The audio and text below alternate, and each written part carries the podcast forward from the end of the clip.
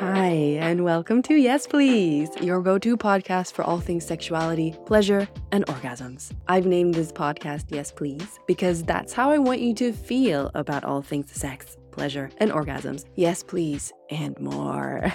I'm so glad you're here and that you want to learn more about how to experience more shameless pleasure, deeper satisfaction, and ecstatic orgasms in your life and sexuality. And I hope to inspire you to feel that you can embrace and celebrate your sexuality all throughout your life journey. This podcast isn't just about sex and sex education, however, it's about so much more personal growth, living a radiant and confident and authentic life, radical joy and expression, and general fucking goodness. I'm your host, Erika Alsborn, and I'm a sexuality teacher and expert sex and birth coach, but you can think of me more as your BFF who you love to talk to about sex and all the intimate things you don't feel comfortable talking about with anyone else. I celebrate the vast and diverse human, erotic, and sexual experience, and I embody a deep shamelessness when it comes to sex in all its different expressions. However, having said that, I'm a straight, able bodied, cisgendered woman, and in my work, I specialize in female sexuality and I work with women with pussies. And while I have a broad and liberal approach to sex and a very extensive training, my knowledge is limited by my own lived experience as well as the focus in my professional work. But I hope you'll learn lots here with me, expand your idea of what sex is and can be and mean for you. And even though I'm an expert on this topic, I'm not an authority. Everything I share is always a suggestion, not a must. So take what resonates and leave the rest behind. I'm always open to receiving your constructive feedback, so don't hesitate to reach out if you have any. Okay. Hi, and welcome again. I'm delighted that you're here, and now let's dive into today's topic.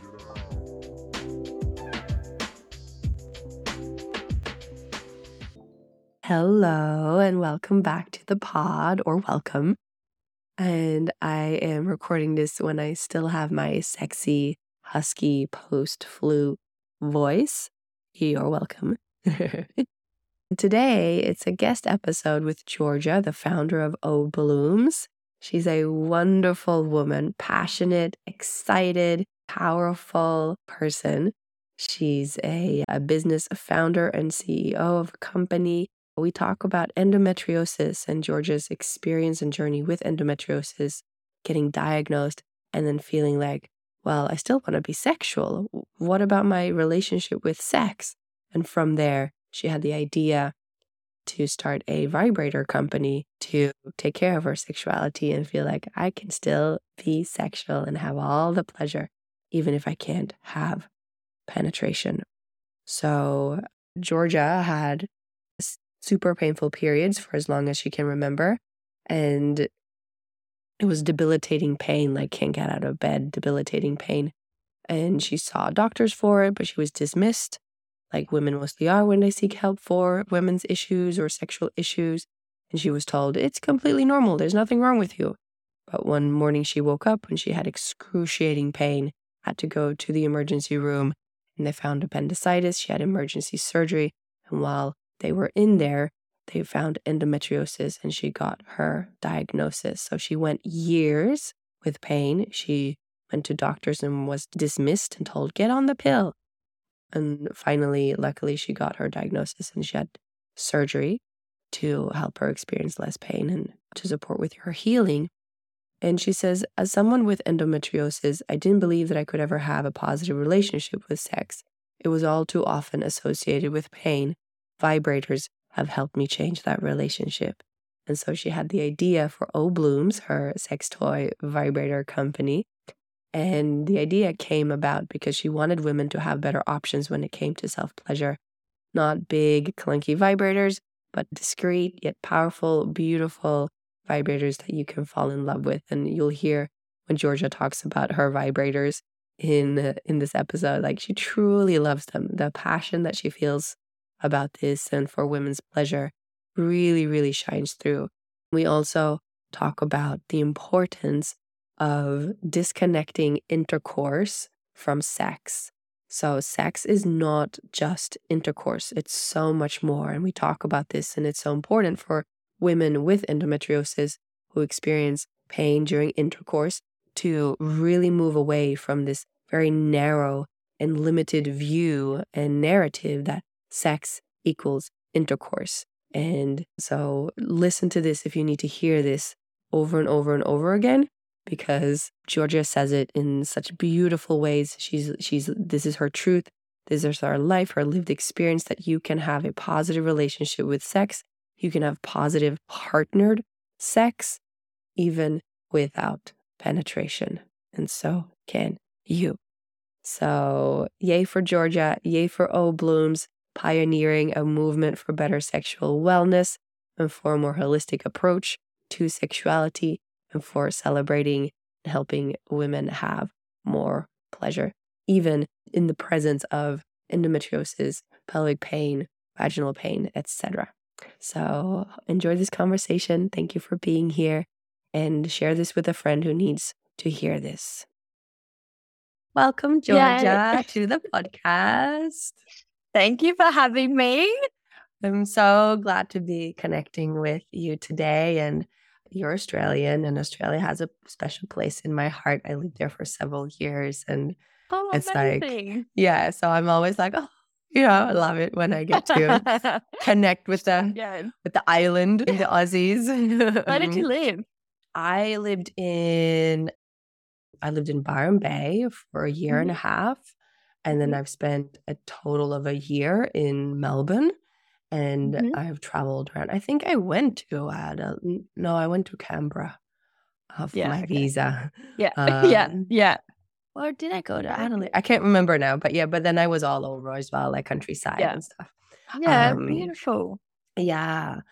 But we're not here to talk about my Aussie adventures. we're here to talk about you and your mm-hmm. work and the amazing things that you do for women all across the globe. So please tell us a little bit about yourself, mm-hmm. your journey, and what brought you to do the work that you do. Yes. So my name's Georgia, obviously, and I founded a company called O Blooms. So our mission is to empower women who are experiencing painful sex of some sort of description, painful penetrative sex mainly, into sort of exploring their pleasure and sort of how I guess I got into this line of work or this business is I have endometriosis. So for pretty much my entire sort of, I guess, adult life after puberty, I've had really painful periods. And it wasn't until I was about 18 or 19 that I decided to kind of do something about it. In the past, when I'd said to doctors I've got bad period pain, they were like, "Oh, we'll just put you on the pill and and go that." But yeah, when I was about 19, I went to the doctor because I'd experienced some like breakthrough spotting. And the doctor kind of just said to me, like, oh, you may have endometriosis. We'll talk about that another day. So it went a few years after that. I was I was 21 and I woke up with this like really painful situation going on in my pelvic region. And I was like, I'm going to go to the doctor. Anyway, next minute, I was in the hospital getting my appendix out.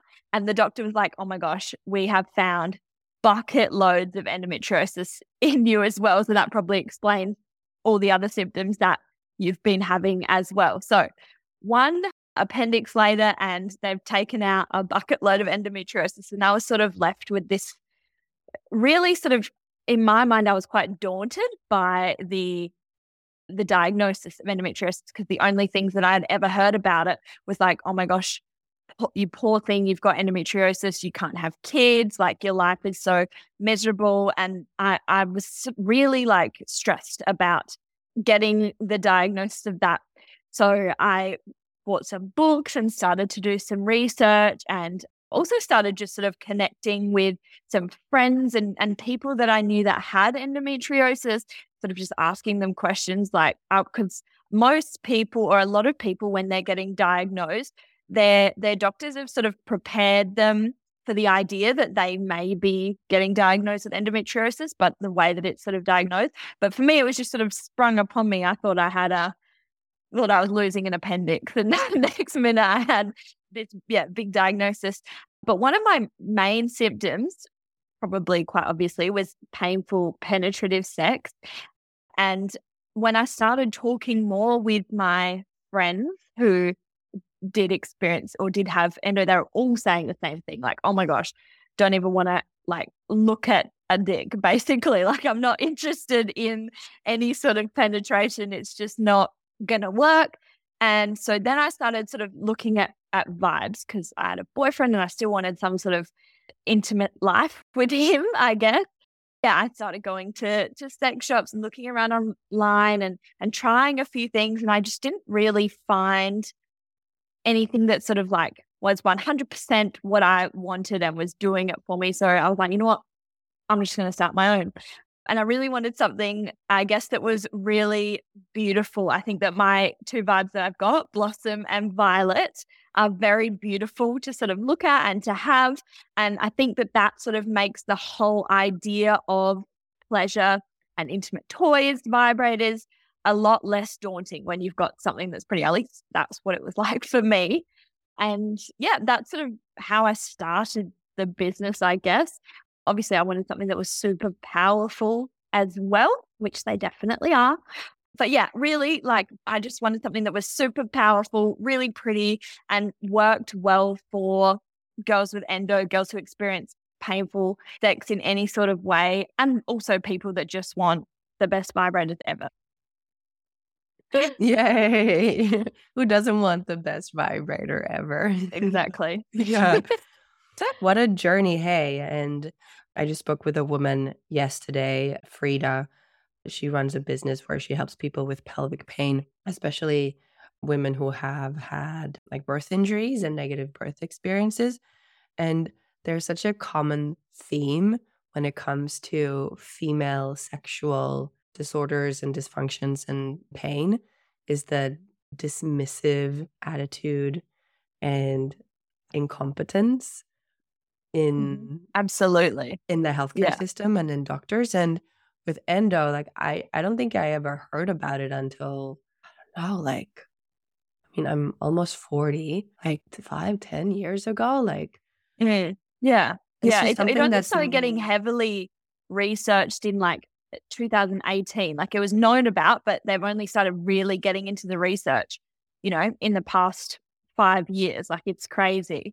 It's indeed crazy if you think about Mm. how many women and people have issues with this and, and the amount of suffering, right? And the sort of blanket response and default go to when you have any period related issue in your teens or as an adult as well is get on the Mhm. pill. And it's like, what? What the fuck? There's Yeah. gotta be like, where's the investigation? Where's Yeah. Where's the ruling out of conditions Everything. and like looking Yeah. at this?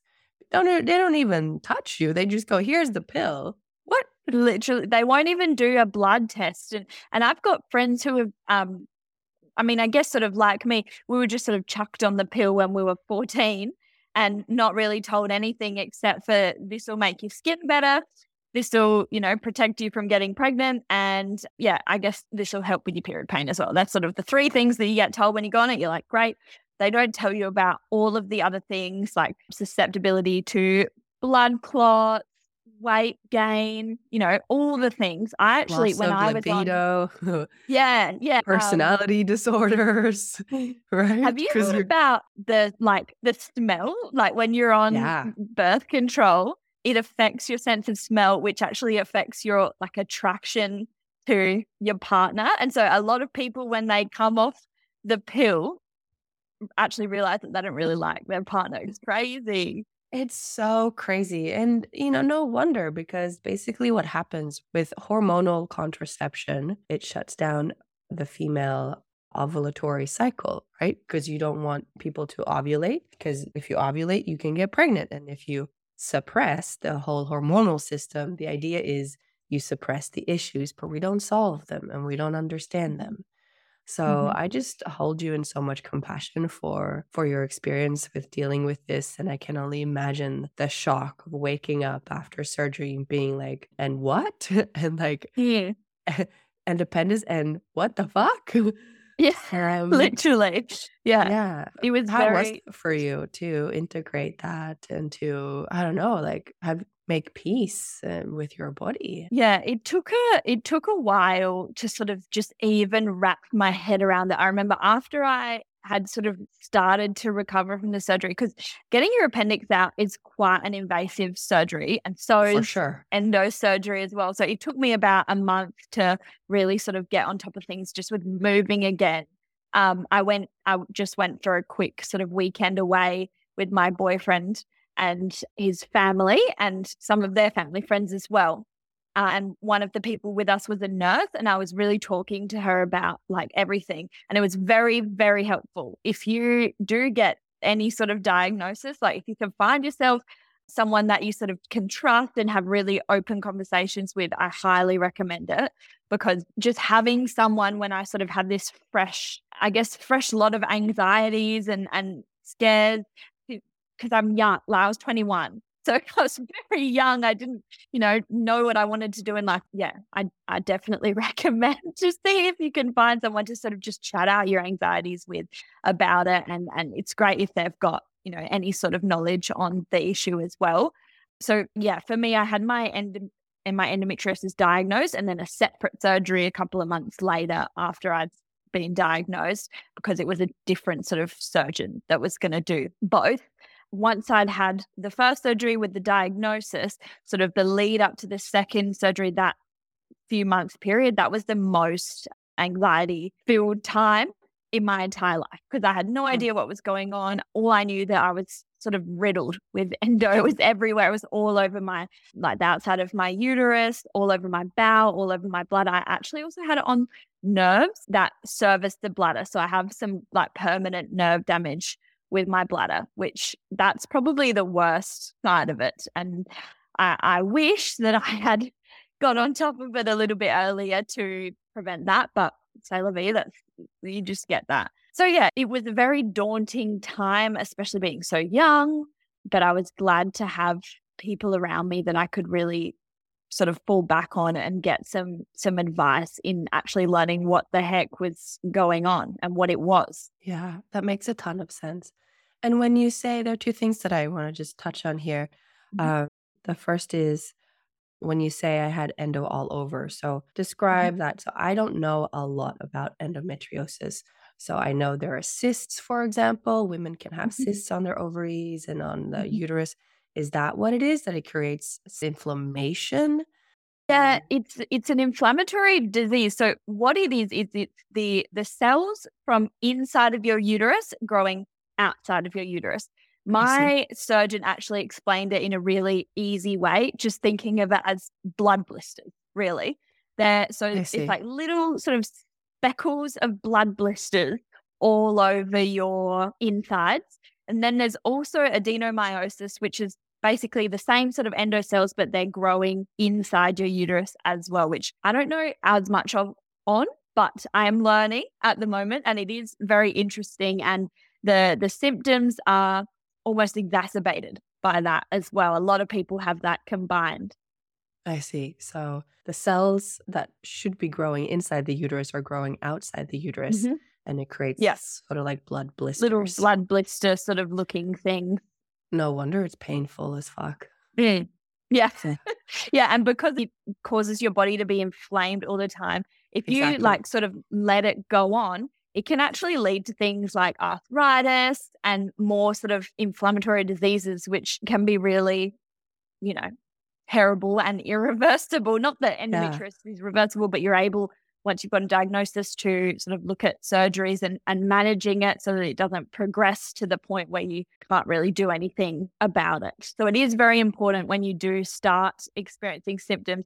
Doctors kind of like to diagnose endometriosis by process of elimination because the only way that you can get a true diagnosis is by surgery. So obviously it's very invasive to get Yeah. that diagnosis. So they like to do scans and just make sure that you don't have any like cysts or, you know, other things. And so because of that, it can be quite costly to get a diagnosis and also a really long time. And you do unfortunately really sort of have to push for that diagnosis and get there. But it is really, really important to do that. And and if you feel like you're not sort of getting along with your doctor, because a lot of doctors like to just dismiss you for having women's problems, basically.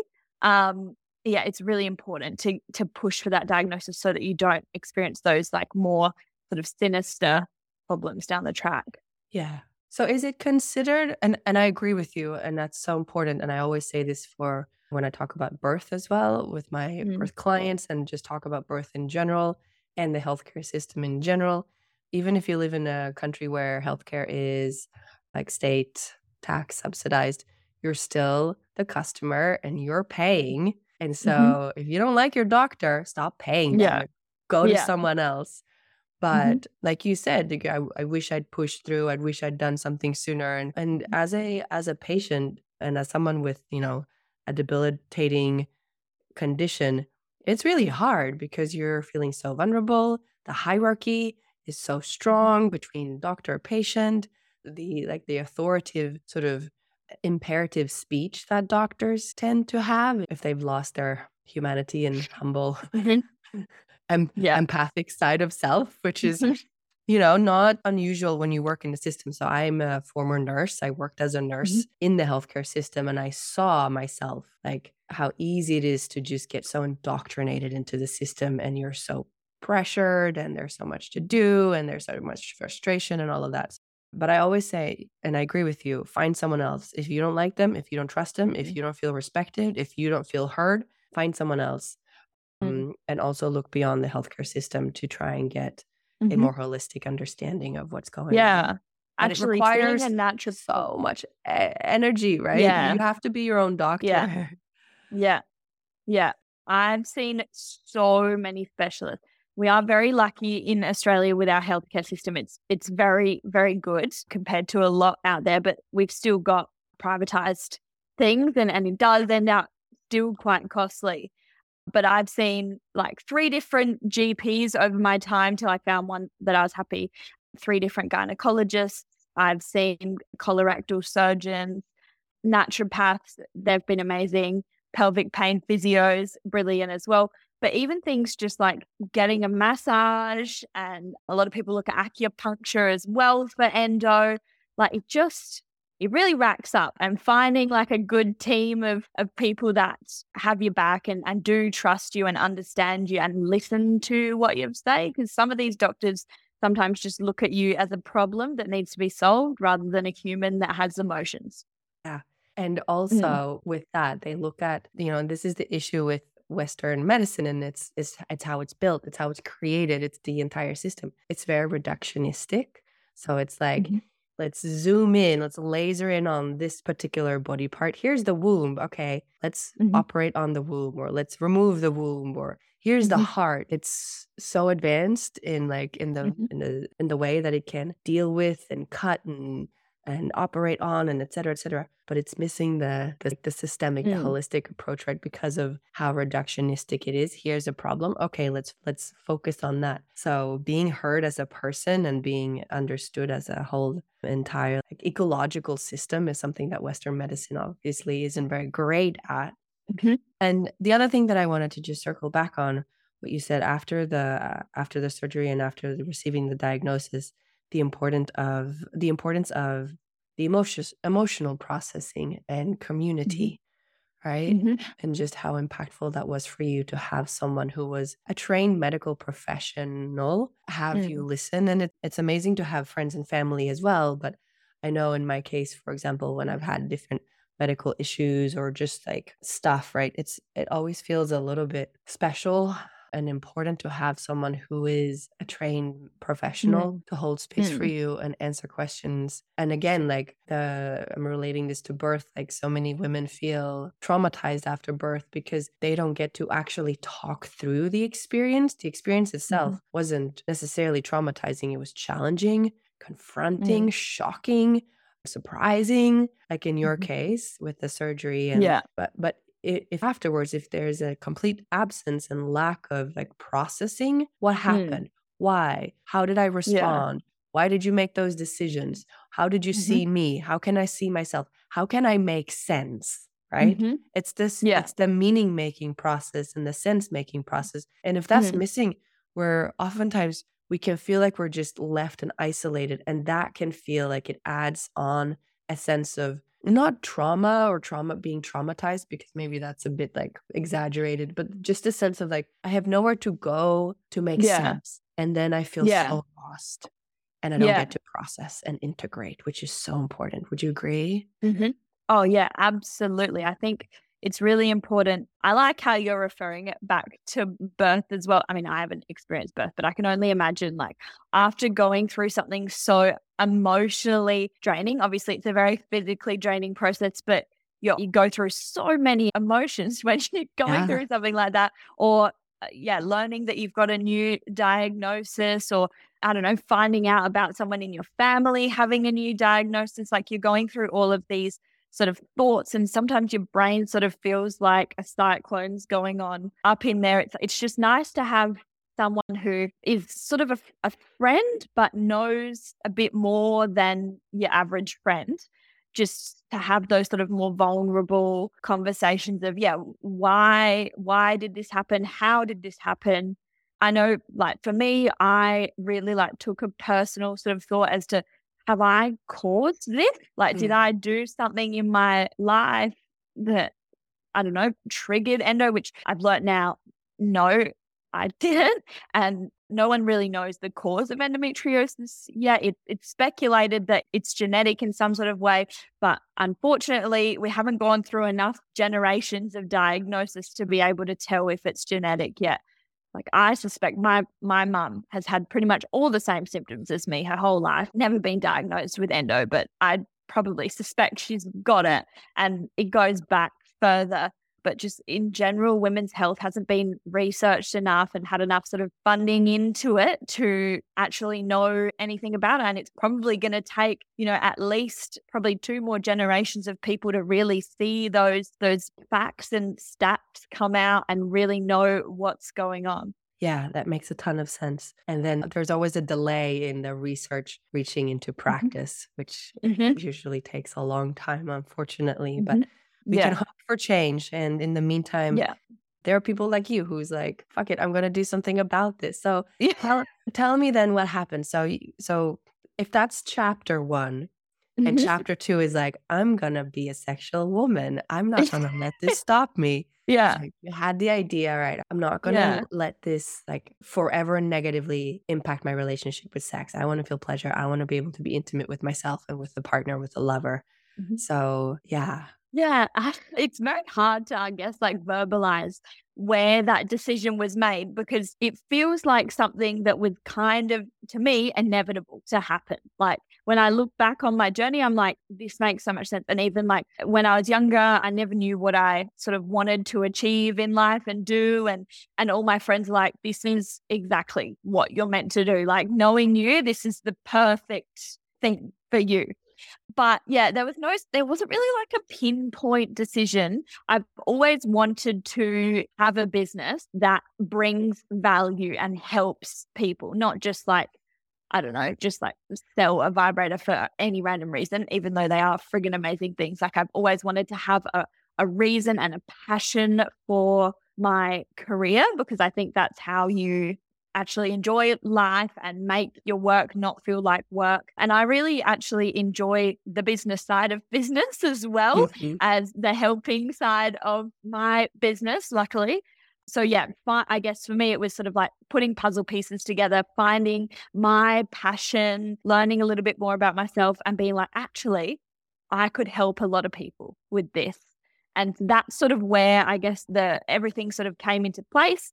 And I was like, that was ground zero for the business. I was like, I'm going to do this. I started talking with my my partner about it because we lived together. So he was just the person that I had to talk. And I was like, what do you think about this? And he was like, I think you should do it. Like, just go on. Why not? So yeah, I sort of started that and started the sampling process, getting everything, you know, together. And probably my first major milestone, which is like a mental milestone for me, was telling my family that I was going to start a vibrator business. I love that. that was definitely like a hoop that I I really like I really wanted to make sure that I was actually going to do this thing before I guess telling yeah my family because my family they they're quite conservative and they're very loving and they love what I do now but when I first told them it was a little bit of a oh my gosh what are you doing But it's great now. Everyone loves it. My mom is like my biggest salesperson. She calls me up. She's like, ah. I'm at this party. You need to come right now. Everyone wants a vibrator. So that's great. Yay, mom. I love that. Yes. Yeah, it's it is very good to have a supportive family now. And they were supportive the whole way through. They were just a little bit shocked when I first told them. Yeah. For sure. Yeah. As you can imagine, I've had a similar journey. becoming a sex coach and Yeah. running online courses like Slut Academy. Yeah. Yeah. Yeah. There's a standing joke why I didn't name the course Happy Women's Society instead. And I'm like, because I don't do things that way. Yeah. Yeah. I know you- I don't be- want to like hide things ever. Like you're probably Yeah. the same. Yeah. Let's just say it how it is. exactly. Exactly. exactly. Yeah. Yeah. So, so yeah, so the sampling process. Uh, so you went from like this was inevitable. You had this idea, and then went through the whole like because you obviously had to go through product development, which is Mhm. a whole other fucking mountain to climb. yeah. yeah. I'm like, thank It God it I don't have to while, do yeah. that. I, I've had Yeah. ideas, and I'm like, no, I can't. I don't have Yeah. it in me yet. yeah. Um, It's very draining. It is incredibly draining. I launched with one product, which um, had a different name, but now it's called Blossom and it's our rose shaped, it's a suction vibe. So I launched with that, which is a little bit controversial. Most people launch with like a, a more traditional style of vibrator if they do start a vibrator company. But I I was like, you know what? I want the best. My favorite type of vibe is a suction vibe. And I wanted something that sort of was like suction slash vibrator vibes. So, what's really cool about my Blossom is if you have a look at it, it's got the little circle for the suction, but then it's also sort of got a flat surface, which is different to a lot of other suction vibes out there, which have more of a nozzle look. And the flat surface actually vibrates as well. So, you get sort of like an external vulval stimulation as well as the suction, which makes it like just friggin' amazing. So doing that was great. And then once I'd sort of launched and built up a little bit of momentum, I started my next product development, which was for the Violet, which is our precision vibrator. So more of a classic style of vibrator, but it's super flexible as well, which is great for, I just received some feedback, which was more about like, you know, making a bit more body conforming and able to be used a little bit easier with a partner as well. And so I did that. And it's also fully waterproof as well. So we used some things that we weren't quite able to achieve with the blossom and put that into the violet. And, and that sort of, I guess it didn't feel like so overwhelming doing the product development because I kind of did it in two stages. And then from now on, like, I guess I'll always have something else going on while I'm doing the product development. So it's not as like stressful. Mm. I just love the excitement and like the love I feel and sense in you when you talk about your products and about pleasure and these things that you create and sell. It's amazing. It's really coming through. Like you're really oh, transmitting Thank you. Yeah, so I'm much very, joy and excitement about these things. I'm very, very passionate about it. Like, I think that every person that experiences any sort of pain with sex, like, you don't have to experience that pain because sex isn't just penetration, which is very, very important to remember because that's a narrative that we've sort of all been fed our entire lives is that there's sex and then there's all this other stuff. And it's like, it's actually all the same thing and it can be whatever you want it to be. And your experience of sex is your own and it's something that you hold to yourself. That everyone has their own sort of feeling of what it is. I just really want people to feel, I guess, empowerment in their own sexuality and in their pleasure journey to be able to be like, you know what, fuck it, I don't actually even care about this pain anymore. I'm really happy with where my my sex life is and I'm happy with it. And sometimes letting go of that, I guess, hold on, I guess, penetration being really painful actually is enough to make penetration less painful. Just getting your idea around that not being the be all and end all. So many women I found have been able to have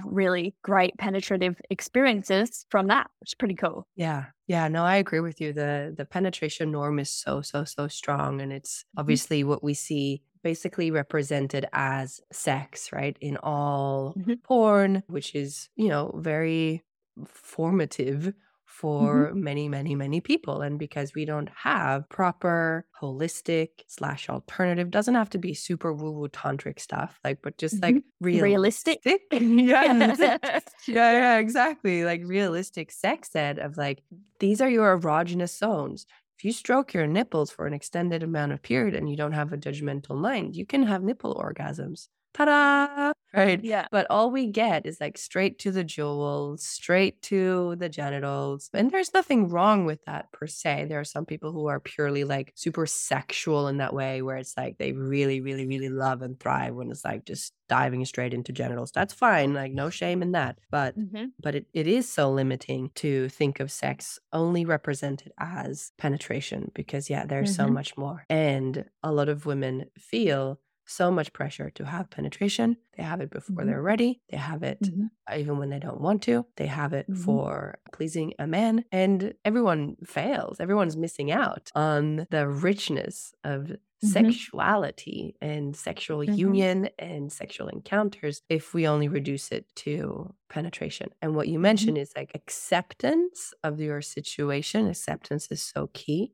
And letting go of the goal and the hyper focus on penetration and instead mm-hmm. shifting your focus to what makes me feel really exquisite right now what would feel mm-hmm. really amazing? What would give me the most pleasure right now? And so mm-hmm. when you do that, create a sense of safety because all of a sudden you mm-hmm. don't feel like you're being like chased into having mm-hmm. penetration and your worth is not dependent on it. And your partner will still love you and be with you and want to be with you, even if you don't have penetration, because that's a fear many women have. Mm-hmm. Well, what about my man? Like he needs penetration. Yeah.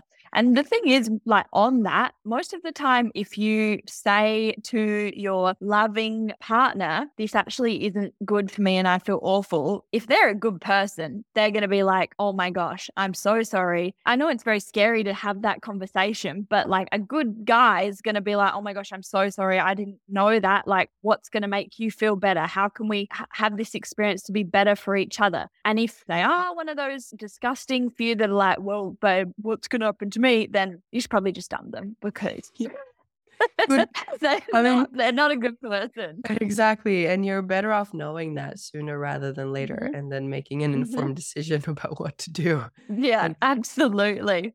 I'm loving this conversation and all the all the permission, all the encouragement for women who experience endometriosis and or painful penetration. I work with a lot of women who have vaginal pain pain from intercourse. And I really say this so often to them. It's so good to hear it from someone else as well. Like you can't repeat it often enough, I feel, mm-hmm. because mm-hmm. the opposite narrative has been so pervasive and ingrained. so dominant and, and mm-hmm. ingrained mm-hmm. for so many mm-hmm. years decades yeah. right and and sex is not intercourse. Intercourse is a part of sex. Mm-hmm. there's so much more.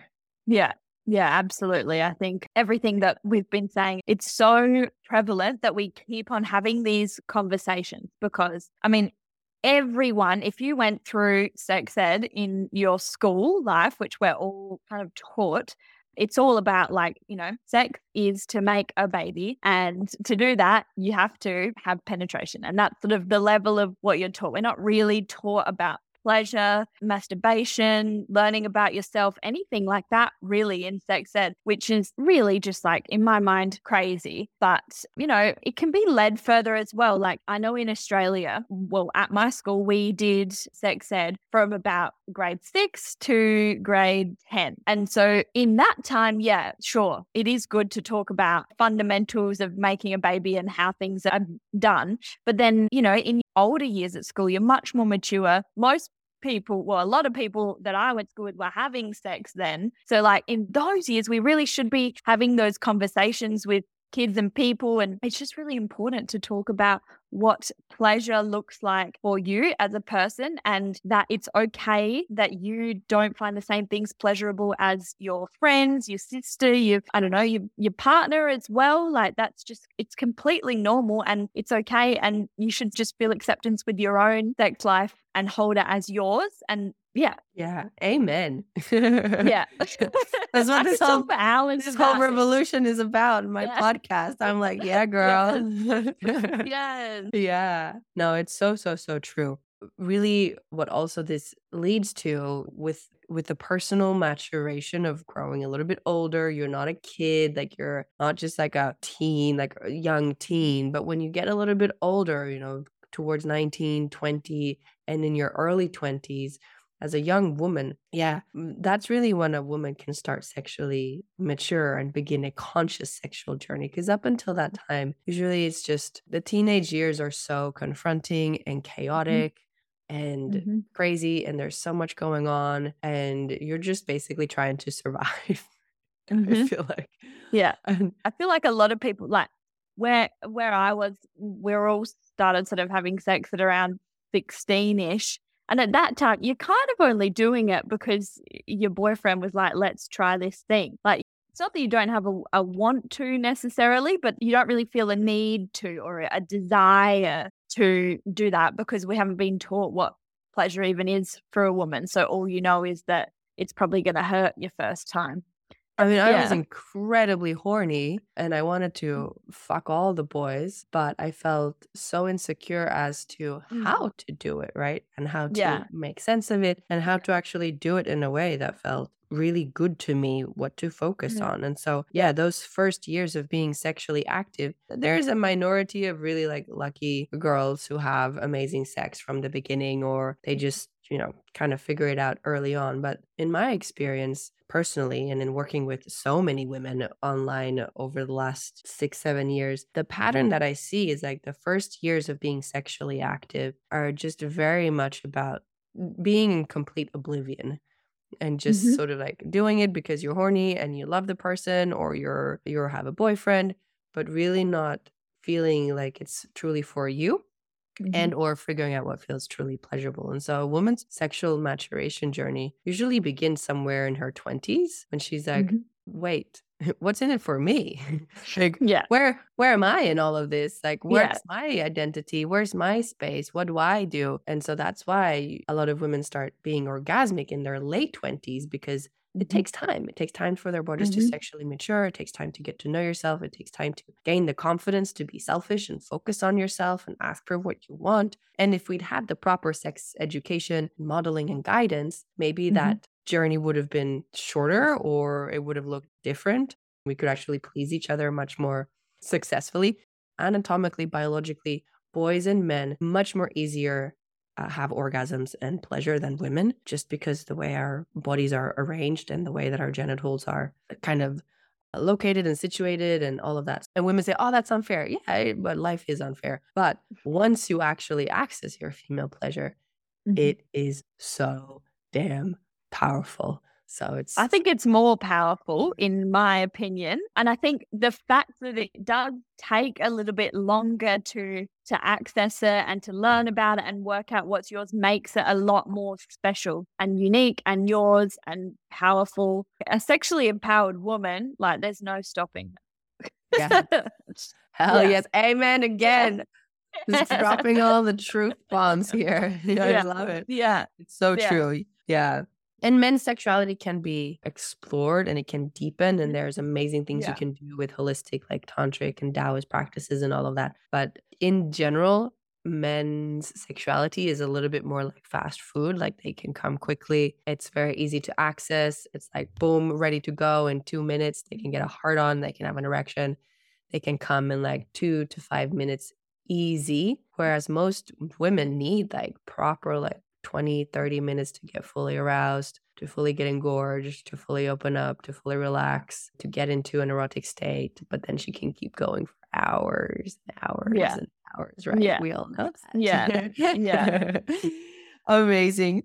Lastly, before we wrap up, is there anything else you want to mention that we haven't talked about yet that you feel like, oh, I will, it will not feel complete without talking about this? I feel I feel very complete with this conversation. I guess I would like to sort of just reiterate that if you are listening to us have this little chat here and you sort of feel like your pelvic pain, if you experience pelvic pain and it's getting to you and it's really getting you down, try and sort of open yourself up to other possibilities and try not think about sex as a penis in a vagina because that's not what it is and you're going to have your own sexual experience and and this is just you know the universe's way of telling you that all right it's time for you to find something else because something else is going to get you going on and it's totally fine. I spent hours like very emotional, like almost, well, yeah, crying over, uh, I felt like there was something wrong with me. I felt so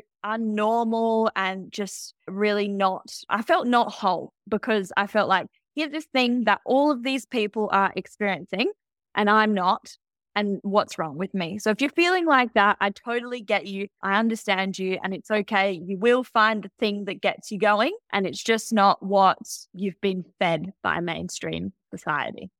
What a beautiful way to wrap up. And lastly, we've mentioned your products and your company. So it's O Blooms. The link mm-hmm. is below. There are two products, Blossom mm-hmm. and Violet. Uh, yeah. G- Georgia absolutely loves them. Her mom raves about them. Go check out her business and Instagram and all of the things and see if maybe one of those vibrators are for you and could enhance your pleasure. Is there anything else you want to mention about where they can find you or the work that you do? Yeah. So my my handle will be below. It's O Bloom Society on everything and on the website. And if you do have any questions at all about anything, or you want help picking the right one for you, or whatever, feel free to get in touch. You can message me on Instagram, you can email me, you can chat on the website. I'm here for you. I can't wait to chat. And I love making friends. So just message me. Yay! Amazing. Well, thank you so much, Georgia, for being here. And I really appreciate you.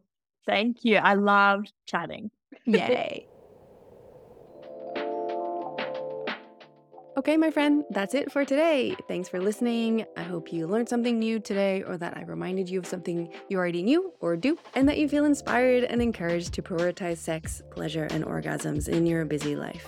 If you love this podcast, please share it with your friends and give it a rating or review so this important message can reach more people on this planet. Thank you so much for being here, and I'll see you next time.